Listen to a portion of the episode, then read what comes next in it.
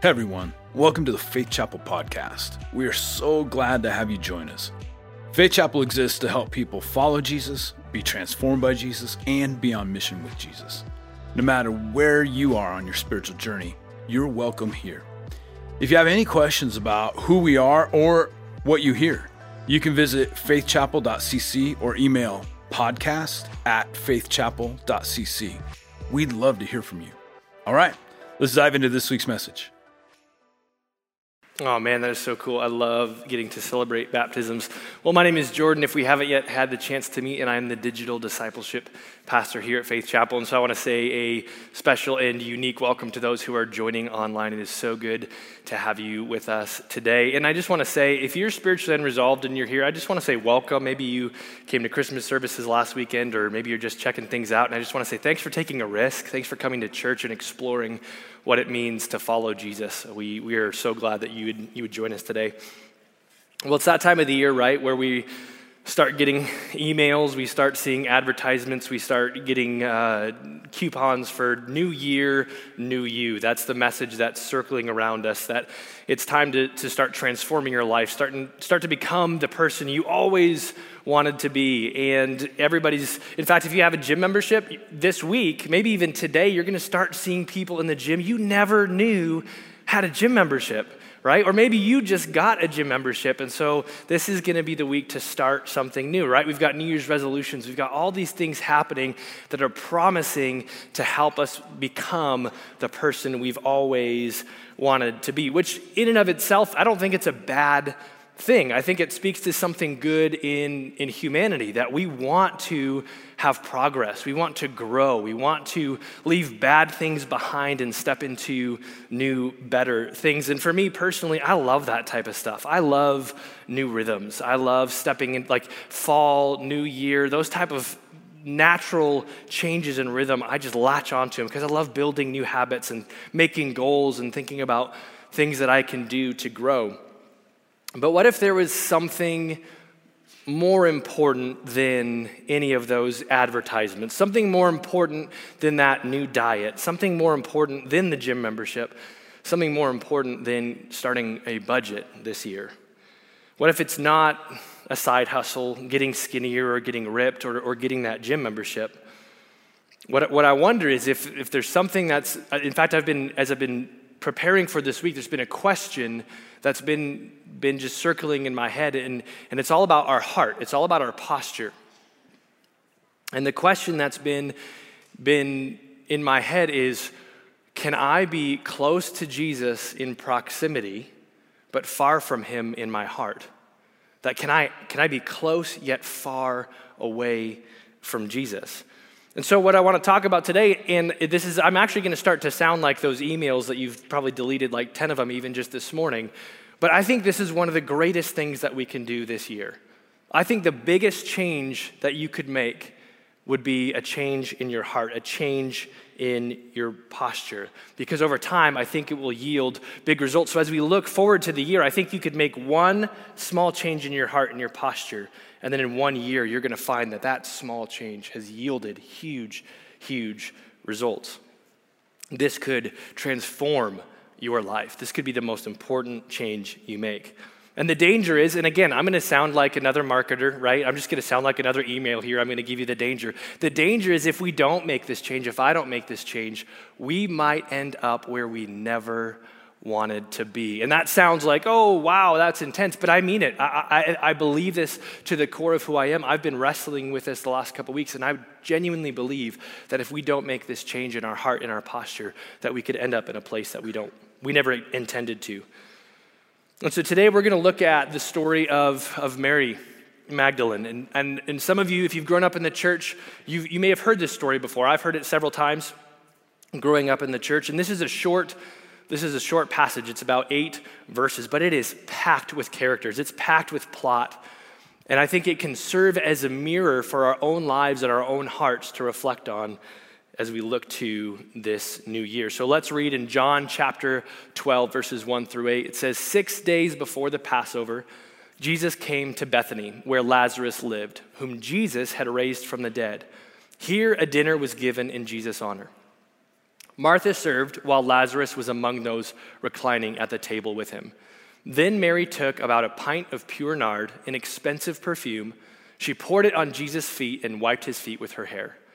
And the house was filled with the fragrance of the perfume. But one of his disciples, Judas Iscariot, who was later to betray him, objected. Why wasn't this perfume sold and the money given to the poor? It was worth a year's wages.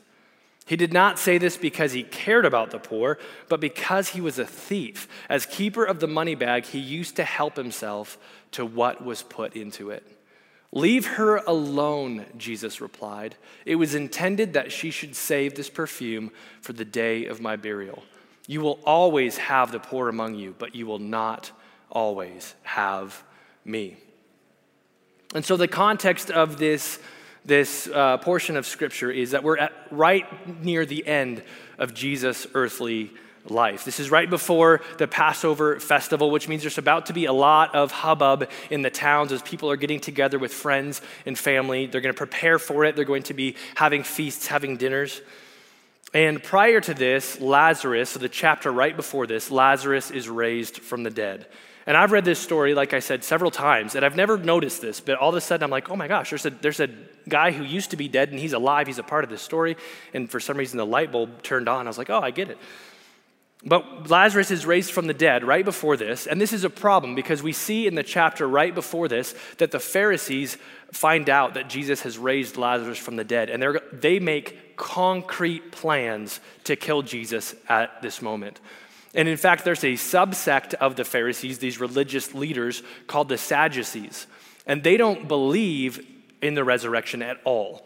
And so for Lazarus to be raised from the dead, from the dead is a threat to their theology, it's a threat to their power, it's a threat to everything they've established. And so these religious leaders have, have essentially put a bounty on Jesus' head. They haven't put an actual, the story doesn't say that they've put a price on it, but they say, hey, we want anybody who has information about where Jesus is, would you pass that along to us so we can kill him? They want to put an end to Jesus' life.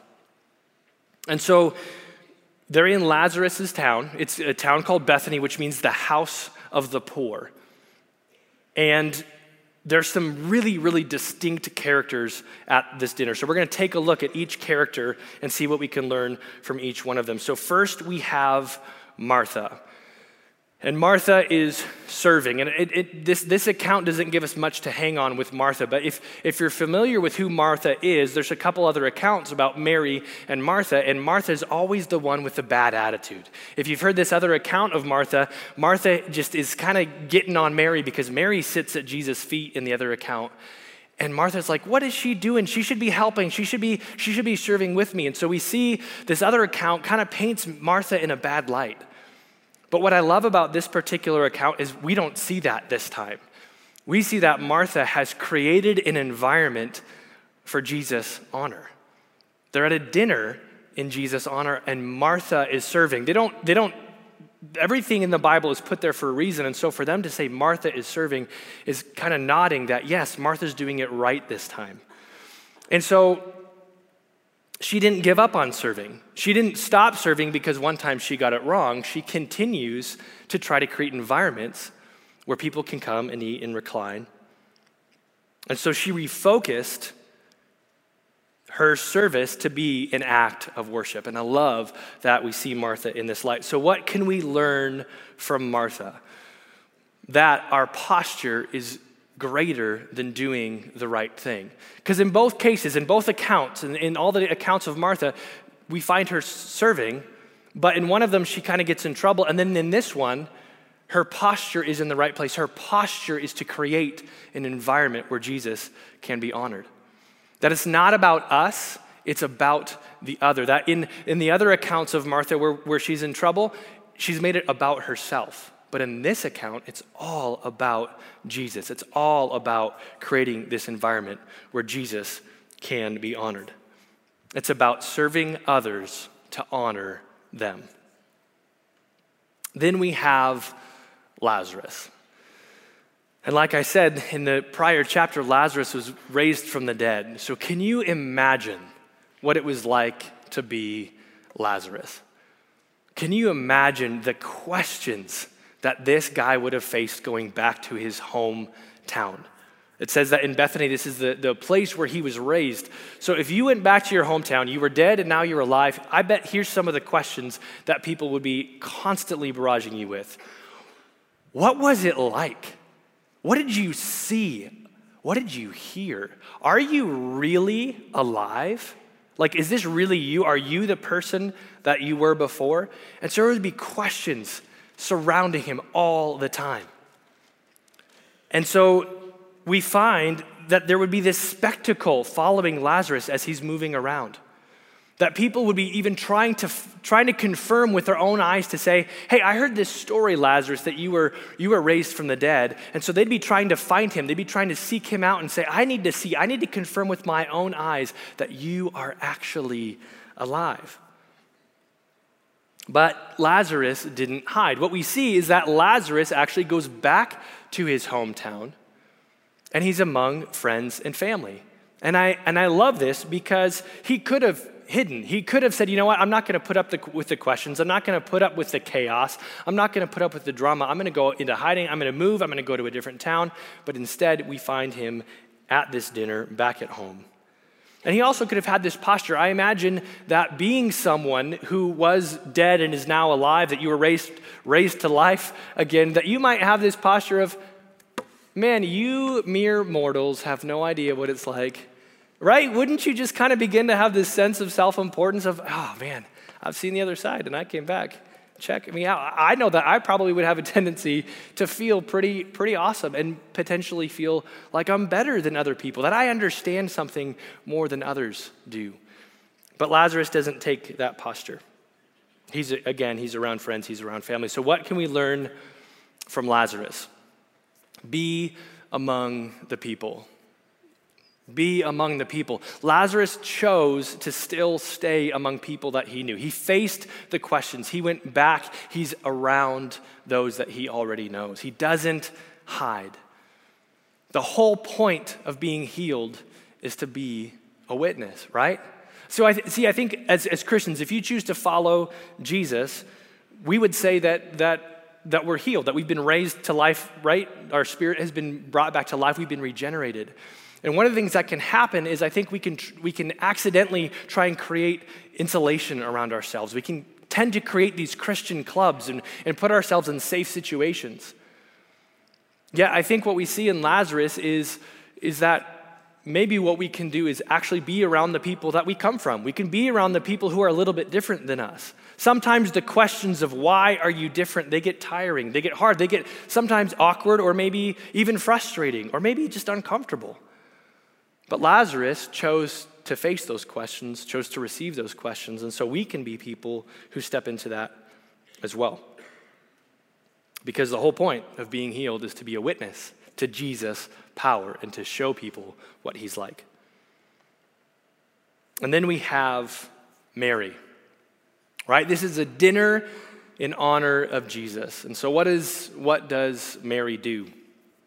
Mary takes this incredibly expensive jar of nard or perfume. She takes this jar, she gets down, she pours it out, the entire thing pours it on the ground, then she lets down her hair. I can't illustrate that for you now. and then she wipes it up and she cleans it up. And when we're talking expensive, I want you to understand how expensive this would be. So, some, uh, you can fact check me on this, I don't know if it's accurate, but in my research, I found out that the median individual American income for 2022 was about $54,000. Okay, that's for one person, that's medium average. So let's, just for the sake of our, our case today, to make this sting a little bit, what Mary does is she takes a $54,000 jar of perfume and pours the whole thing out, empties it gone. 54, I mean, this better smell great for 54. I don't even know what it's made of. I don't know what nard is, but it's apparently it smells great because it's worth $54,000. And she pours it out. Now, now picture this. You're at a dinner. This is, this is a, a little bit of an awkward moment, right? Because, because you're not just going to interrupt for, this isn't customary to in this moment all of a sudden just change and do this and pour perfume on someone's feet. This is not a normal thing to do. But Mary steps into this. And so there's several things that are happening as she does this. Now, it is customary for a house guest to have their feet washed when they enter, but normally that's done by a servant. Normally, a servant would handle that. But for Mary to choose to wash Jesus' feet shows us that her posture is one of a servant, that she's not above doing this work. So she shows up as a servant to wash his feet. The next thing that's going on is that she brings this, again, expensive jar of perfume, which shows how much she worships Jesus. It shows how high she views him, that she brings the best she has, and it's only worthy of Jesus' feet. Her $54,000 of perfume is only worthy to be poured out on his gross, stinky feet. And, and I think what would have happened is, is because her worship was so high of Jesus, that her best was only good for the lowest part of him, that if she would have had a more expensive jar of perfume, she would have brought that. Because in her mind, there was nothing that was too much for Jesus. There was no offering that she could bring that was too much for her king. And, and, and this, the header above these accounts of, of this moment say that it's Jesus anointed at Bethany. And I love that because it's pointing to something that happens throughout Scripture. We see other people anointed. We have Aaron in the Old Testament who's anointed as a priest. We have King David who's anointed as a king. And so, in this moment, maybe conscious, maybe subconscious, but I love that what Mary is doing is she's anointing Jesus. She's on her knees as a servant and she's saying, I'm anointing you as my king. So, in this moment of worship, in this moment of offering, she's saying, You're my king. You are the one that I will follow.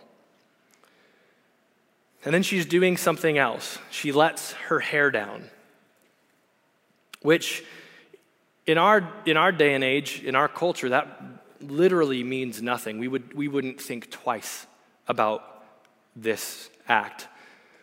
But in their culture, this would have been shocking, scandalous, and highly suggestive. Because for women in this culture, you didn't let your hair down among men unless they were your husband, because you were making yourself available. And she wasn't doing that to Jesus. That's not what she's doing. She's using it to, to wipe his feet. It's an act of service and worship. But for the people watching, for the men in the room, they would have, they would have felt so uncomfortable. They probably in their minds were, would be thinking, Jesus, make this moment stop, please. Do you see what she's doing? Do you see what she's communicating? She can't do that. This is not okay. And even for some of the men to see a woman doing this, the men watching might have had to keep their own heart in check to see her making herself available in this way. And again, she's not making a pass at Jesus. That's not what's going on. This is an act of worship. But the way she does it creates a scene, creates a moment. But what I love about what she's doing is she does it anyway because she's creating an occasion to worship Jesus that she steps into this and she's, again, we're at a dinner party. This is not a normal time for worship, but she creates an opportunity. She creates an occasion to worship her king. She does it in an extravagant, costly way. That she says, I'm gonna bring my best. I'm gonna bring the most expensive thing I have, and I'm going to worship and I'm going to worship all out with it. And I'm going to do it in a way that other people are going to judge me for. They're going to think it's messy, they're going to think it's wrong, but I'm going to do it anyway because there's nothing that's too much for my king. So, what can we learn? We can create an opportunity. That there's going to be opportunities around us that, that we can create to worship Jesus, that we can step into situations that aren't maybe normally for that, but we can repurpose them and we can create opportunities to worship and to honor Jesus. That maybe we don't care what people think. That some of the ways that we choose to step into this might mean that we have to do it even though we know it might be a little bit messy, a little bit clumsy, and people might judge us for it. And worship will cost you. Worship, in, in, in, our day and age, uh, in America where we live, we have a wonderful, wonderful freedom that we get to gather like this and we get to worship. And so there's not a lot of cost to our worship very often. But just because we can do it in freedom doesn't mean it should be cheap. And our worship, there will be times where our worship will cost us something. And worship can change an atmosphere. One of my favorite phrases of this entire passage is that the fragrance filled the room. The smell filled the whole space, and we're still talking about it today. It changed the atmosphere so much that I'm standing here today telling you about how much it changed the atmosphere. Our worship can change an atmosphere. And then we have Judas. Now, I, I don't know, maybe you've grown up with a story so you know who Judas is, but uh, in our culture, I think it's pretty common that we would know that somebody who's called a Judas, that it's synonymous with the word betrayal, right? Like if somebody betrays you, you would call them, hey, don't be a Judas, which is a really unfortunate legacy. Like that is just a bummer that that's what you would be known for, is to be a betrayer. But it's pretty common that if you are Judas, you are a betrayer. And, and, and we find Judas, he's one of the 12, and he's the treasurer for the group. And so his job was to collect all the funds. So Jesus and the disciples, they were doing ministry in their area and they were financially supported by other people in the community. And they didn't have a whole lot, but it was Judas' job to take that money, collect it. He'd put it in a small box or a purse, and then he would distribute it as they needed to, to provide for their, their travel, for their food, for, for whatever they, they had coming up. And then what was customary, what they, their, their whole ethos was, was if there's anything left over, they would give that to the poor. And that was how things, and they didn't have a lot, but that was how things worked. That was Judas's job. But what we find is that Judas was helping himself to that pot, that he was pulling from it for his own comfort. And so, as, as this person, we see that there's this pattern that's going on, and he decides to raise his hand and say, Whoa, hold on, what, what's going on here? I don't like what she's doing. Because he thinks, as he looks at Mary pouring out again a $54,000 jar of perfume, he thinks it's wasted. He looks on with judgment, he looks on with greed, and he asks a question he says, Why don't we sell this and give it to the poor? Let's be generous. I, I read a quote about Judas, and it said that Judas was one of their number, but not one of their nature, which is pointing to the fact that even though he was in the inner circle of Jesus, he was one of the disciples, he didn't have the character of Jesus or the character of the rest of the group. And we see that in his in the way he even sets up his question. Everything he's doing is masking his greed and generosity.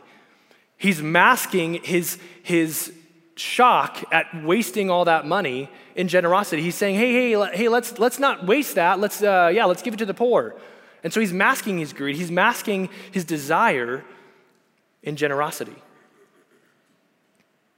And we see that because he's had this pattern that there's this hidden sin that's going on in his life. He's been doing this for a long time. This isn't the first time he's come into contact with greed. He's been taking money for a while. And so he's got this idol. He has an idol of greed. And so he's close to Jesus, physically close. He's one of the 12. He's even at a dinner in Jesus' honor. You really can't get that much closer in proximity to Jesus, yet his heart is far off. And I wonder if this is the straw that broke Judas's back. I wonder if this is the moment that causes him to snap. I don't know about you, but since I've heard the story of Jesus and the story of Judas so many times, often I look at Judas and I think, How could you be so close to Jesus? How could you be hanging out with the Son of God and you betray him? What has to be wrong with you as a person to do that? Like, that's always been my question. I just didn't get it. So, my, my thinking is, oh, Judas just must, must have been the worst. That guy must have just been awful. But as we, as we look at this, as I've looked at this, I don't think it was that hard to become Judas. Because this hidden sin, this, this, this process, I think he ended up far from Jesus by just being one degree off over time, over time, and then pretty soon he's here. And in this moment, I wonder if this is the straw that broke his, his back as he's looking at this woman pour out this perfume. If he looked at that and said, No, that's too much for Jesus. That's not how we worship. That's too costly. That he was judging the way that Mary worshiped. He was judging how she did it. He was judging the mess, the scandal, the waste. That maybe for Judas, being in Bethany, the house of the poor, surrounded potentially by poverty, surrounded by discontent, that he in his own heart was discontent. And so when Jesus doesn't stop her, when Jesus says, Leave her alone, Maybe that was Judas's cue, and he goes, I can't do this anymore. You are not the king I thought you were. If you're okay with this, Jesus, if you're okay with wasting $54,000, I can't follow you anymore. That's not what I signed up for. And so then, what do we know Jesus, Judas did? It could have been as early as the next day, but at least over the next several days, Judas, knowing the Pharisees are looking for Jesus, he goes and he finds his money. If, Jesus, if you're going to waste $54,000, I'm going to go find it somewhere else. If you can't provide that for me, I know some guys who will. Goes to the Pharisees and says, You know what? I thought he was my king, but he's not. We need to take that guy down. He's not what I stand for. And in that moment, we see something play out in Judas's heart that Jesus talks about before. Jesus says, Where your treasure is, there your heart will be also. And so we see Judas exactly where his treasure is. And then Judas, in that moment, finds himself in complete opposition to the Son of God, in complete opposition to Jesus. He is close physically, yet far away. So, what can we learn from Judas? We can tend to make Jesus in our own image. I think what Judas was looking for in that moment is for Jesus to do things the way Judas wanted him to do it. Jesus, make this moment stop. Jesus, tell her to, to bottle that up. Jesus, tell her to stop. We could do so much more with that money. Jesus, don't waste that. Jesus, can we instead create comfort? Jesus, can we do it my way? And I can tend to do this. I can tend to try and make Jesus in my own image, that I want his kingdom to look a lot more like my kingdom. Our inner thoughts and our hidden sin create a trajectory. I don't think Judas woke up that day and said, You know what I'm going to do today? I'm going to oppose the Son of God. I'm going to go toe to toe with him. I don't think he ended up there on purpose. I think his hidden sin, his inner thoughts, his greed, his, his heart being just a little bit out of tune, brought him to a place, again, where he just separated. He was on a trajectory, and that trajectory led him to being in complete opposition to Jesus. And I think Jesus will make us uncomfortable. Jesus will call our values into question. So, what will our posture be? And then we have Jesus. And what does Jesus do? I love this in all this, in all this moment that's going on, he just says, Leave her alone. Leave her alone. He accepts her offering, he accepts this moment of worship. He accepts what she's doing. And he's not offended by the way she's doing it. He's not offended by the cost. He's not offended by the scandal. He knows her heart, He knows her posture. And, I, and, and one of the things that I think we see as well is that as I, as I look at this, I'm a little bit conflicted because Judas asks actually a pretty decent question. right? Like, I mean, when we're talking about worship or generosity, for Judas to pause and go, hey, that's a, that's a really nice bottle of perfume. Should we, should we maybe be generous with that? Like, that's not a bad question, right? Like, it's like, oh, yeah, that's actually decent. That, we should explore that. But what I love about what Jesus does is he knows that Judas's heart is in the wrong place. And so Jesus says we need to have wisdom in, in, in how we do this because there will be opportunities to be generous and there will be opportunities to worship extravagantly. But all of it comes back to our posture, it always comes back to our heart. And when we do decide to worship extravagantly, our worship is not wasted. Our worship is not wasted. So we have this act. We have almost this Mary versus Judas moment and Mary's worship changed the environment. I love that even in the midst of all the awkwardness, all the things that were amiss, that the result is the fragrance filled the house. That this turned into a moment of extravagant, beautiful, fragrant worship. That she chose discomfort. She chose to step into this uncomfortable moment to worship, even though it cost her greatly. And we will have invitations to worship extravagantly as well. And when our heart is right, our worship is not wasted. And what I want to say too, I want to clarify something. This is not permission for us to create comfort for ourselves as followers of Jesus. This is not permission to say, you know what, if it's for Jesus, it, we should do the best, the brightest, the, the, the, most comfortable. If it's for Jesus, it's always the best. Because that, that can be twisted just a little bit. And, and, and what we see in this account is the disciples benefited zero from this offering, right? It was poured out, all gone, one time, one time use. The disciples weren't more comfortable as a result, they didn't have more. And so, this is not permission to create comfort for ourselves. This is an invitation to honor Jesus with extravagance and so shift the environment. So, here's the mirror. Where do you see yourself? As you look at all these characters from Martha to Lazarus to Mary to Judas, where do you see yourself? I know for me, as I've reflected on this, unfortunately, this is really unfortunate, but I've, un- I've seen a lot of Judas in my heart sometimes.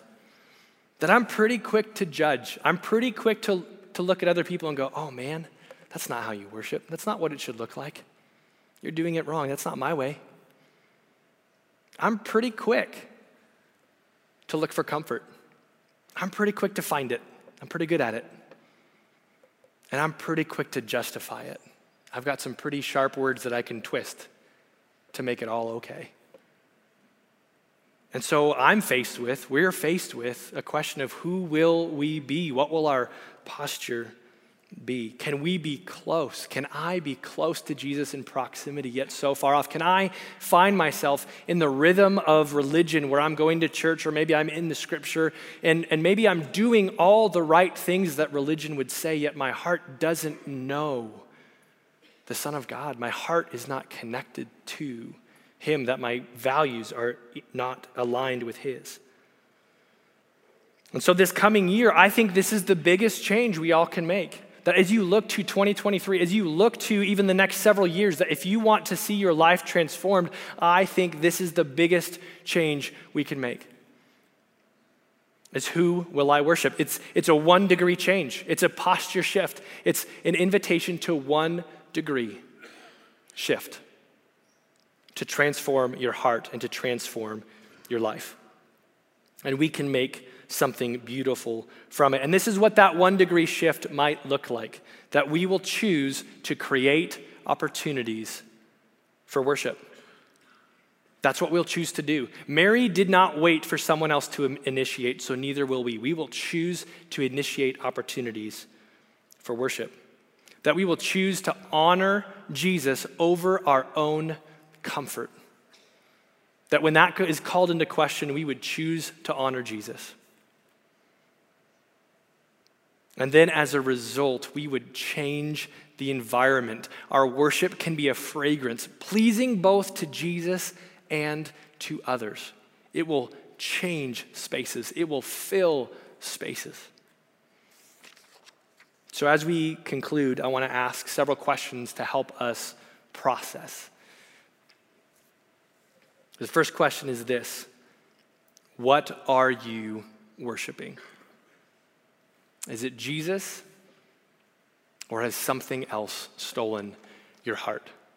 Has something else taken it? I, even picture myself. Here's, here's the question I'm asking Picture this jar of expensive perfume, and as somebody's pouring it out, what would you look at and say, that's too much for Jesus?